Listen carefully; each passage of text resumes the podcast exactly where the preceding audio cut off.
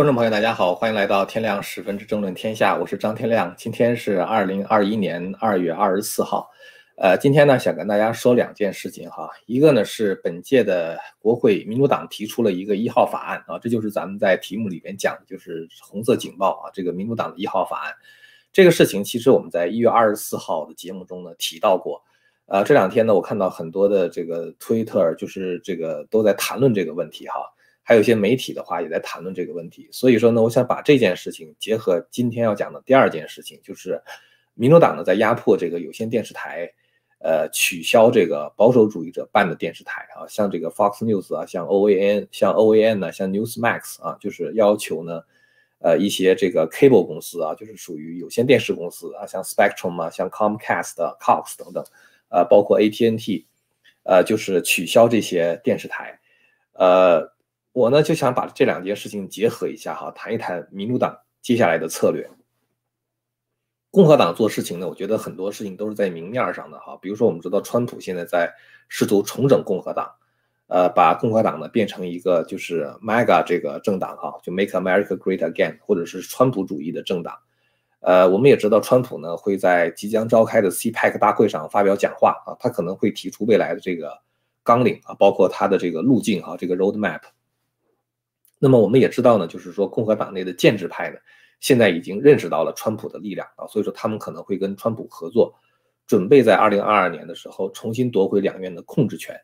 呃，因为这个现在像包括 Lindsey Graham 都在讲哈，说如果我们跟随川普的话，二零二二年就一定能够获胜。所以呢，这个共和党的建制派哪怕是出于权宜之计啊，他们也会站在川普的背后。呃，我们也会知道呢，就是说，川普可能会办自己的社交媒体啊，也知道这个共和党人在努力的堵塞一些选举的漏洞。但是呢，孙子不是说了吗？叫做知己知彼，才能够百战不殆，是吧？那么民主党的政策到底是什么呢？这就是我们想今天给大家分析的。呃，在分析这个事情之前的话呢，想先跟大家说两个通知哈，因为明天这个时候呢，又是大陆的元宵节了。我们呢准备了一个礼物啊，就是我江峰和方伟啊，就是我们这些希望之城的主持人呢，呃，可能会给呃所有的年度会员提供一个礼券啊。这个礼券的话呢，就是说年度会员的亲友啊，如果是呃，就是说可以得到就是一年免费观看的这个礼券。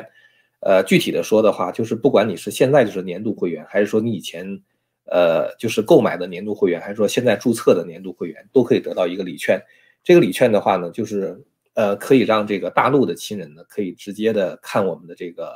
呃，就是希望之城的节目啊，他们就不需要再花钱了。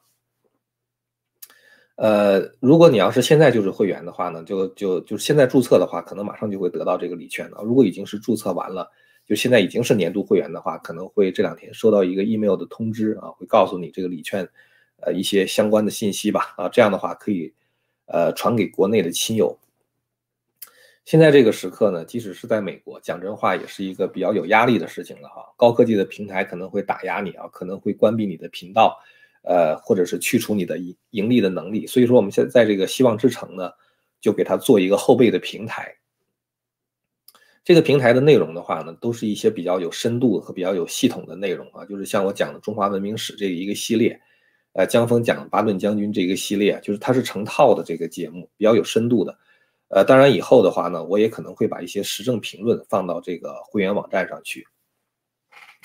说到这个会员网啊，很多很多可能是这个身在大陆的朋友就会想如何翻墙的问题。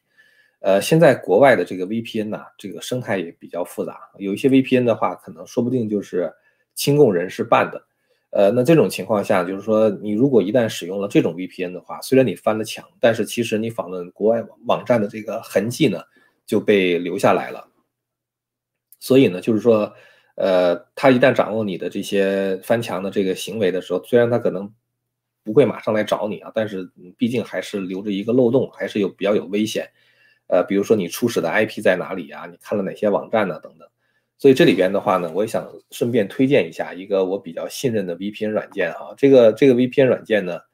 呃，叫做神盾啊，叫做神盾。呃，神盾这个 VPN 呢，呃，它是呃，就是也是付费的哈。这种这个 VPN，它呢是呃有几种不同的计划啊，有的是这个呃一个月多少钱的，有的是一年多少钱的，有半年多少钱的。这个 VPN 的话呢，它比较大的一个好处就是它非常的安全，呃，主要呢就是体现在说它的这种呃就是一般的这个 VPN 哈，它是把你的这个用户的信息和你访问了什么内容啊，都是放在同一个地方啊，所以如果一旦被攻破的话啊，比如说被中共攻破的话。那么就有可能被中共就是看到你看了哪些网站，呃，但是这个神盾的这个 VPN 呢，它是把用户信息和你访问哪些网站的信息是分开存放的，呃，这样的话，如果中共只能同时攻破两个地方，才能够把这两个数据呢给它连连接起来，而，而一般来说，当你攻击破一个攻破一个地方的时候，这边很快就会发现啊，等于是你还没有来得及攻破另外一个地方的时候，就是这个漏洞就会被堵上。这样的话，它大大加强了这个 VPN 的保密性和安全性，而且它的速度是比较快的。呃，最关键是我对这个开发团队非常的信任啊，我对它的安全性非常的信任，所以我把这个相关的这个 VPN 的资讯的话呢，也放在这个视频的下面啊，那个就是呃视频描述的那个置顶链接里边。呃，刚才说呢，就是共和党呢在做一些事情的时候，都是放在明面上的哈，他未来的计划、二零二二年的计划等等都放在明面上。民主党的话呢，其实我们知道的很少。在这次大选之前，哈，就是我们看到民主党他就有很多非常反常的做法，哈，比如说拜登他不竞选，啊，每天的话他恨不得可能工作两三个小时之后他就全天休息，呃，整天躲在地下室里。然后我们也能够看到左派拼命的在掩盖 Hunter Biden 的这个丑闻，哈，就是那个电脑门。我们还看到这个 Twitter 在封杀这个 Hunter Biden 的报道等等。但是坦率的说呢，其实我对川普连任当时还是非常有信心的，因为我觉得美国的大多数人应该是有常识的啊，应该知道拜登上台会是一场灾难。但是十一月三号之后发生的事情，大家可能都看到了哈，就是我们没有预料到民主党在背后做了这么多，呃，这也就是说，我们之所以这次二零二零年就是现在面临的这种挫败的话，就是因为我们对于民主党知道的太少。包括像 Time 啊，就是这个上面报的这个叫 Secret History of the Shadow Campaign that saved 2020 election，就是民主党在这个二月四号在这个时代杂志上刊登的这个六千五百字的长文哈，就是叫做拯救二零二零年大选的影子运动秘史啊，实际上也就是把民主党整个背后的运作非常系统的给阐述了出来。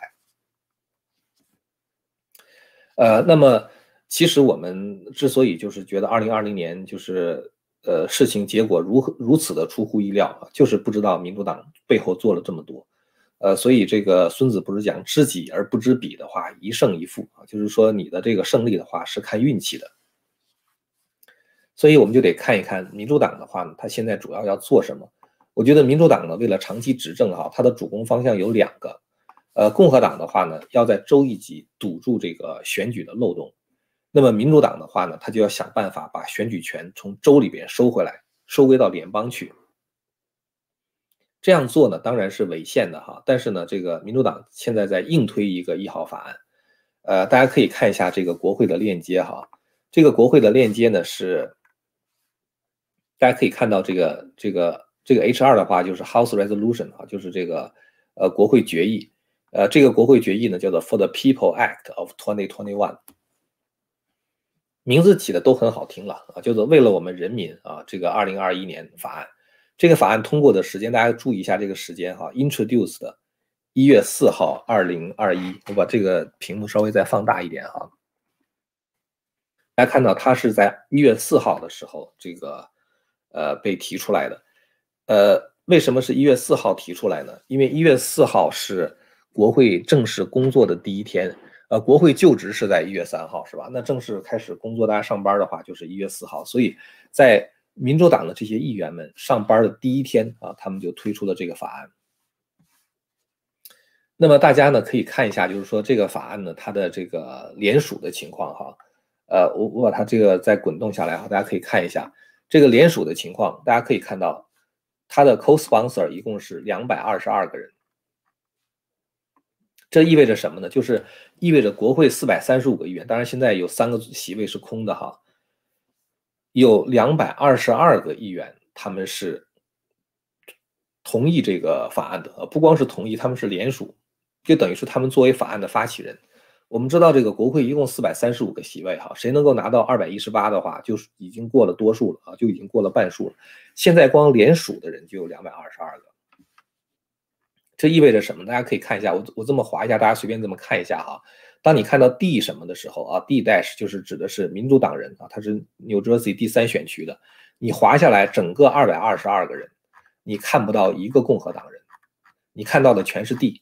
那国会里边一共有多少民主党人呢？国会里边一共的民主党人的数量就是两百二十二个，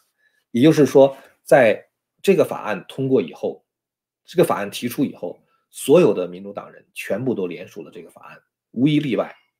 他们不是说同意哈，他们是我们就是这些法案的发起人啊，就是这这样的一个含义。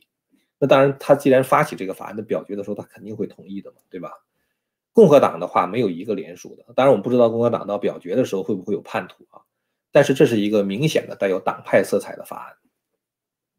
我们知道美国法案表决的话呢，在众议院的话呢，简单多数就可以啊，然后的话会送到参议院。参议院的话，像这样的法案应该是需要有这个就是绝对多数的。所谓绝对多数的话，就是有六十个人要同意才可以。呃，现在参议院的话是五十对五十嘛，是五十个民主党，五十个共和党。所以呢，在这个参议院里边的话呢，我觉得通过的概率是比较低的。但是呢，我想让大家看一下这个法案的内容是什么。这个法案内容是什么呢？这个法案内容，当然它法案非常长哈，就有人做了这样的一个总结。简单的讲呢，首先就是全国范围的邮寄选票啊，在网上登记就行啊，不需要什么特别的这个身份信息。然后呢，这个。不许查是不是有非法移民的投票啊，管你是不是非法移民都可以投票。然后呢，全国不限制收割选票啊，比如说你到精神病院了啊，那个人是完全没有民事能力的，脑子都糊涂了啊，甚至可能都插着呼吸机了。但是呢，这个人呢，他只要还活着啊，在医院还没有宣布他死亡的时候，你就可以替他投票啊，这就叫收割选票。对这种收割选票的话没有限制。然后呢，重刑犯可以投票。过去我们知道这个民主制度的话，就是说投票重刑犯是没有权利的啊，因为，呃，你是一个危害社会的人，你当然就没有对这个公共事务有发言权啊。但是民主党说，现在重刑犯可以投票，然后呢，把投票的年龄从十八岁降到十六岁。我们知道年龄越小呢，他其实受这个教育啊，就是因为十六岁连高中都没毕业嘛，现在基本上来说 K to twelve，就是从幼儿园一直到高中毕业。甚至包括大学了，都是掌握在左派的手里，所以从幼儿园的时候就开始告诉你啊，这个你要投民主党的票啊，因为他们支持变性人呐，因为他们支持这个非法移民呐，什么之类的，从幼儿园就告诉说就应该这样做。那么他们在没有走上社会、没有判断能力的时候的话，他们是老师告诉什么就听什么的。所以他把这个投票年龄再度往下降的话，就等于是为民主党又增加了更多的这个投票的人，是吧？支持民主党的人。再有一个的话呢，就是投票当天就可以直接注册投票啊，就是之前你都没登记没关系，投票那天的话你直接去这个注册就行，而且只要网上登记啊，不需要提供任何证件，你不需要证明你是美国公民啊，你也不需要就是说就是比如说证明你你你的这个年龄啊什么什么都不需要，有没有犯罪记录什么都不需要证明啊，你只要说我在网上说签个保证书，说我有资格投票，你就可以投票了，管你是不是非法移民的是吧？而且当天就可以注册，当天就可以投票。再有一个的话呢，就是把 D.C. 和其他美属的领地啊，比如说波多黎各呀等等，变成美国的州，啊，因为你一旦变成美国的一个州的话，它就在这个参议院里边就多了两票啊，就是可以有两个参议员嘛。众议院的话又多了一票，这样的话呢，每增加一个州，民主党就增加了三个选举人票，呃，是那个 electoral votes 啊，就是那个选举人票。所以呢，就这个法案它等于是什么呢？就我刚才把整个这个法案内容跟大家说了一下哈。简单的说呢，就是民主党准备把他们二零二零年大选所谓的胜选经验啊，要固定化啊，变成一个常态。大家可以看到这里面内容有多么的疯狂啊，多么的肆无忌惮。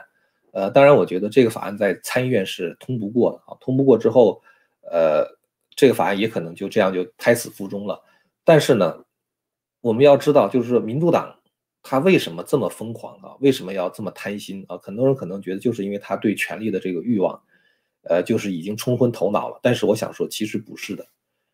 民主党做这个事情呢，他其实是非常理智的啊。就是说，一般人觉得哦，他民主党二零二零年赢了一次是吧？共和党不跟他计较，他偷着乐就完了是吧？就这就应该算了是吧？就就占点便宜的话就见好就收吧。但是呢，一般人他不会从一个犯罪心理学的角度去考虑这个这个党派利益的问题。你知道，一个人如果犯了罪之后的话，他首先想到的是要掩盖他的罪行。我们可以想象一下，如果二零二四年川普当选总统了。那么，二零二零年的事儿难道就这样过去了吗？是吧？我们刚才看到那个《时代》杂志上登的那个影子政府，他们是怎么一步一步的，就是保证他们自己大选胜利的？像这样的事情公开的在这个《Time》上登出来，难道川普不会调查吗？是吧？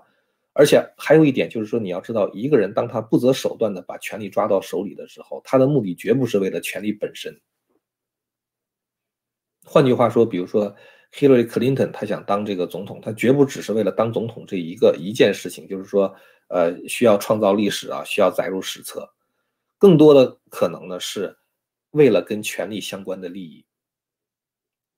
那么这种利益的获得的话，既然是通过权力去获得的，那么它一定是非法的利益。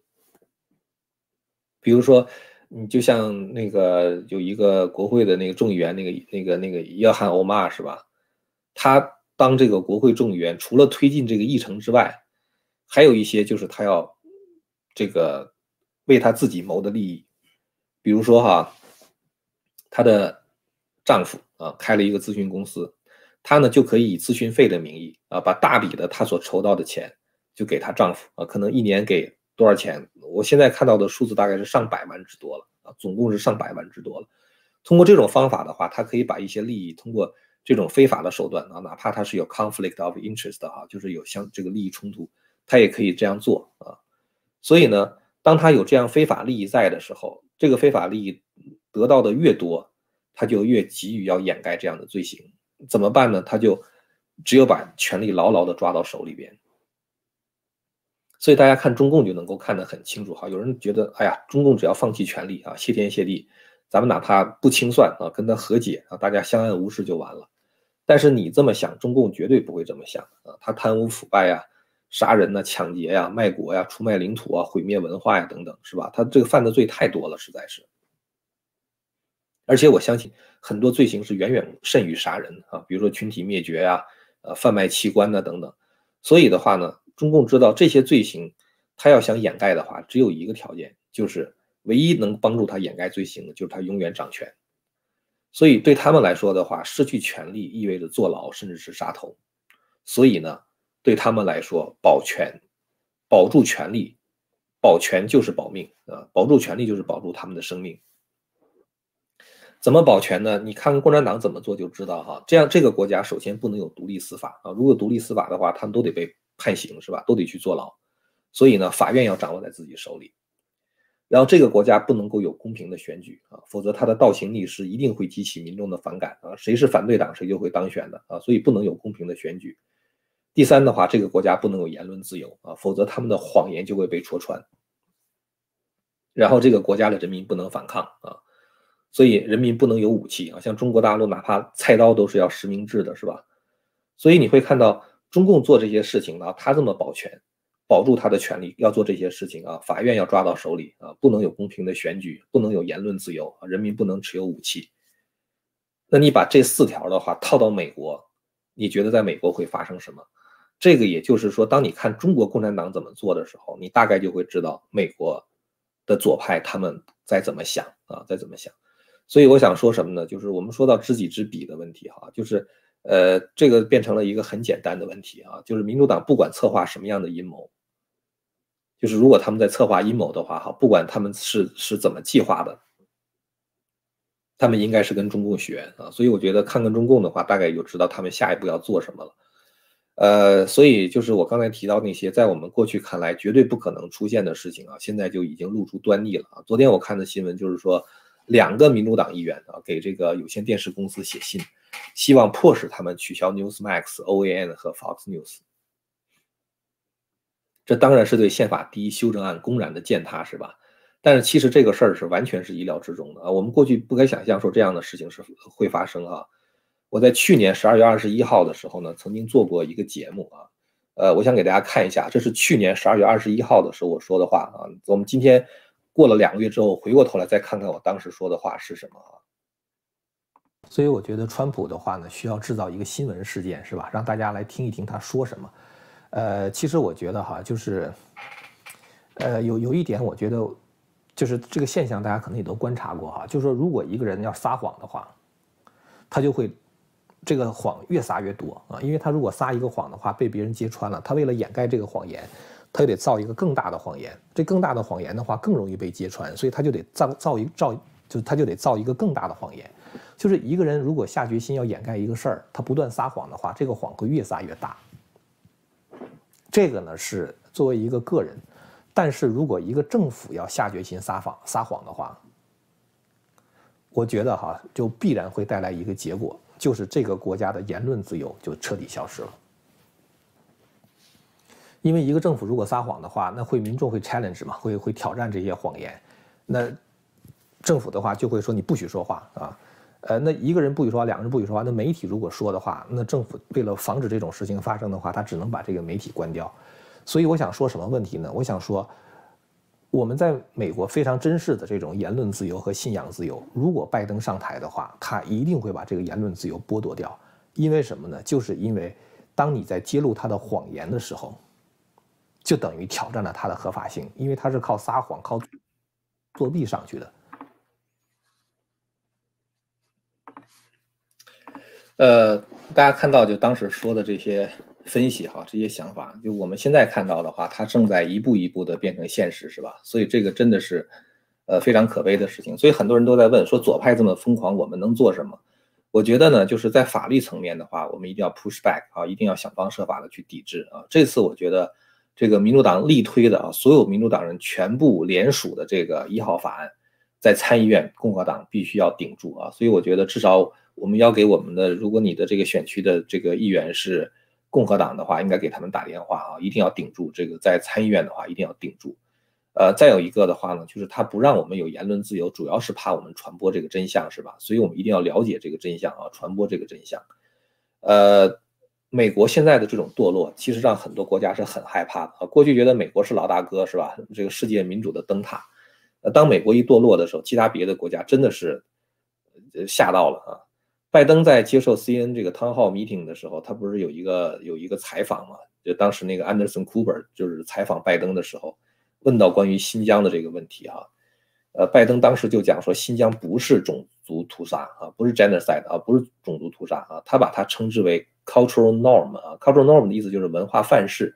就感觉好像是说在中共治下屠杀少数民族是一个正常的文化状态啊，就是一种文化，就是一种正常状态。啊，所以我也不会去那个大声的疾呼啊，去反对你。这就是拜登当时说的啊，他这一说的话，真的是把大家吓到了。过去感觉美国是世界人权的这个就是维护者啊，一个领头羊。呃，结果拜登说了这个话之后呢，你看美国不出来呢，加拿大就站出来了。加拿大议会全票通过了一个决议，认定新疆正在发生的就是 genocide 啊，就是这个呃种族种族灭绝。最厉害的呢是法国啊，是法国。咱们通常印象中，法国是很左的，是吧？就法国对这些，呃，什么，呃，多元文化都是非常包容的，对移民的话都是非常欢迎的。呃，结果法国呢，在二月十六号的时候通过了一个法律啊，这个法律叫《反伊斯兰分裂主义法》啊。呃，这个在过去的话，感觉是政治非常不正确的，是吧？你怎么能反对伊斯兰呢，是吧？反对伊斯兰教呢？但这个法案通过了啊，是三百四十七票赞赞成，一百五十一票反对。呃，执政党这个共和前进党大部分的议员都对这个法案表示支持。呃，很多人觉得这是不是反对伊斯兰教啊？其实不是啊。这个用大家能够听得懂的说法哈，简单的讲就是说，在法国呢，这个穆斯林已经占了人口的百分之十。这百分之十的穆斯林的话呢，他们是利用这个清真寺传教的机会啊，向这个呃这个这个伊斯兰教的教徒呢，穆斯林呢。去灌输违反法国共和原则的主张啊，利用这个宗教活动来传播激进的思想，呃，然后呢，让这个穆斯林的话反对法国的自由和民主，呃，甚至是发这个发动很就是这个这个煽动仇恨啊，对法国的仇恨。当这样的人达到一定数量的时候，在人群中达。到一定比例的时候啊，他们就会出现一种状态，就是这些人他们跟法国人是完全隔开的，他们生活在他们的社区里啊，他们的教育啊，他们的这个宗教活动，他们的社会活动，完全都是他在他们自己的圈子里边。他们不但没有融入法国的社会，没有接受法国这种自由民主的价值，反而是仇恨法国的。所以呢，在这个法国的这个总统马克龙呢，他就把这个现象的话呢，称之为分离主义啊，称之为分离主义。呃，他并不是说这个领土上的分离，而是说在价值观上啊，跟法国的分离。所以现在呢，通过这样的一些法案，法国通过这个法案的话呢，就是要限制这样的分离主义啊。包括比如说这个严格的限制，像穆斯林呢，就是如果你要是把孩子放在家里边教育的话，他就这个这个要严格的限制你，尽量把你的孩子送到这个呃，就是法国的学校里边去啊，公立学校里边去啊，接受这个法国的这个价值观的教育。呃，同时的话呢，比如说如果你要是获取捐款的话啊，捐款的所有的信息的话，必须要公开。啊，这样的话呢，就等于是有一些来自于恐怖国家的捐款啊，恐怖主义分子的这种捐款的话，就可以屏蔽在外面了。呃，所以现在法国它搞这个活动的话呢，其实是在捍卫法国的这种自由民主的价值啊。同时呢，呃，我觉得法国也是给其他别的国家做出了一个示范啊。